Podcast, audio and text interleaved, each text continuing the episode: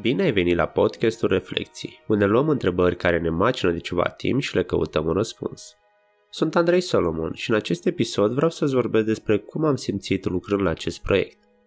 Asta nu înseamnă că mă opresc cu el, ci vreau doar să fac o sumarizare a ceea ce s-a întâmplat. Sunt mai bine de 26 de săptămâni de lucru, nici nu mă așteptam să fie așa de lung și întrebări încă mai sunt.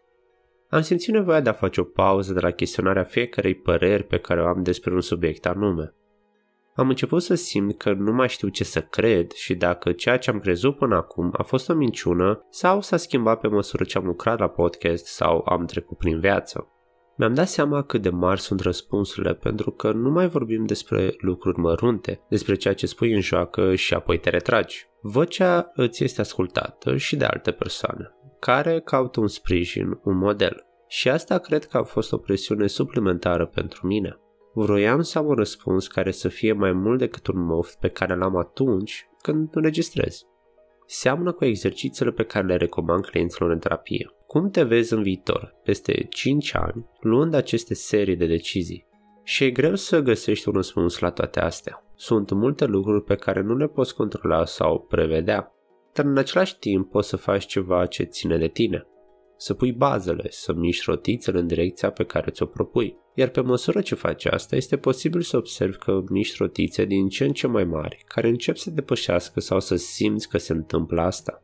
Chiar acum îmi vine greu să înregistrez, pentru că îmi tot vine că sunt egoist, pentru nevoia mea de a face o pauză. Dar e cu dublu sens. Simt că pauza asta mă ajută să văd lucrurile în perspectivă. Să văd mai departe de niște obiceiuri pe care le-am dezvoltat în ultimele săptămâni de a medita și de a căuta niște răspunsuri.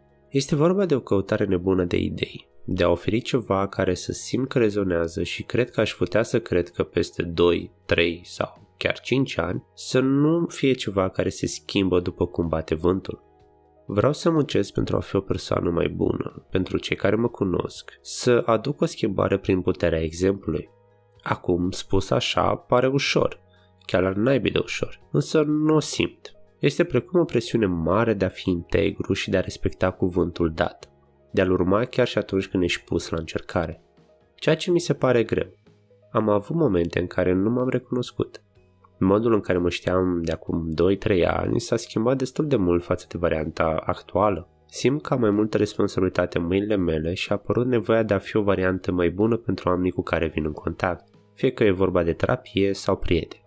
Simt că vreau mai multe la mine, să pot fi mai bun și mai capabil pe măsură ce citesc mai mult și învăț despre comportamentul uman. Însă uneori am tendința de a mă simți fără direcție sau nu văd rezultatele. Și da, tot spun în stânga și în dreapta despre cum să te bucuri de călătorie sau proces, dar nu e chiar așa de simplu precum niște cuvinte spuse. Este vorba despre frustrarea de a învăța să te bucuri de ea. Să știi după ce să te uiți și să te focusezi pe lucruri mici și aparent de importante.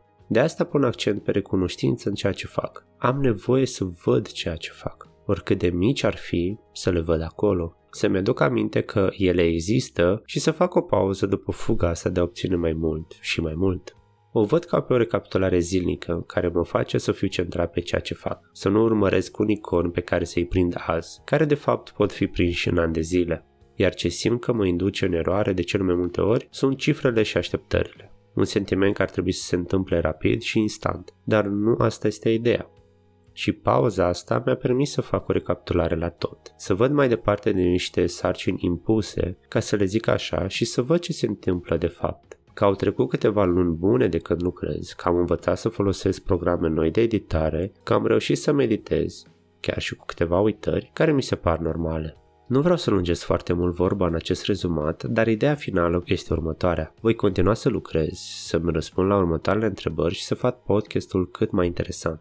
Modific câteva aspecte care ar trebui să-mi ofere prilejul de a oferi mai mult timp pentru proiect și pentru tine, să răspund mai bine la întrebările pe care mi le adresez în privat, dar și pentru cine mă urmărește așa din umbră. Acum îmi dau seama la ce gen de reacții să mă aștept și să văd mai departe de nevoia de a oferi performanța aia de nota 10. Voi reveni la programul normal, la întrebările notate la începutul proiectului. Abia aștept să văd ce mă așteaptă. Sunt curios cum a fost pentru tine experiența de a urmări episoadele și care întrebări ți s-au părut interesante pentru tine. Ne auzim marți, pe data de 14 iulie de la ora 19 cu următorul episod. Până atunci, abonează-te la podcast, la newsletter sau dă un follow la pagina de Facebook.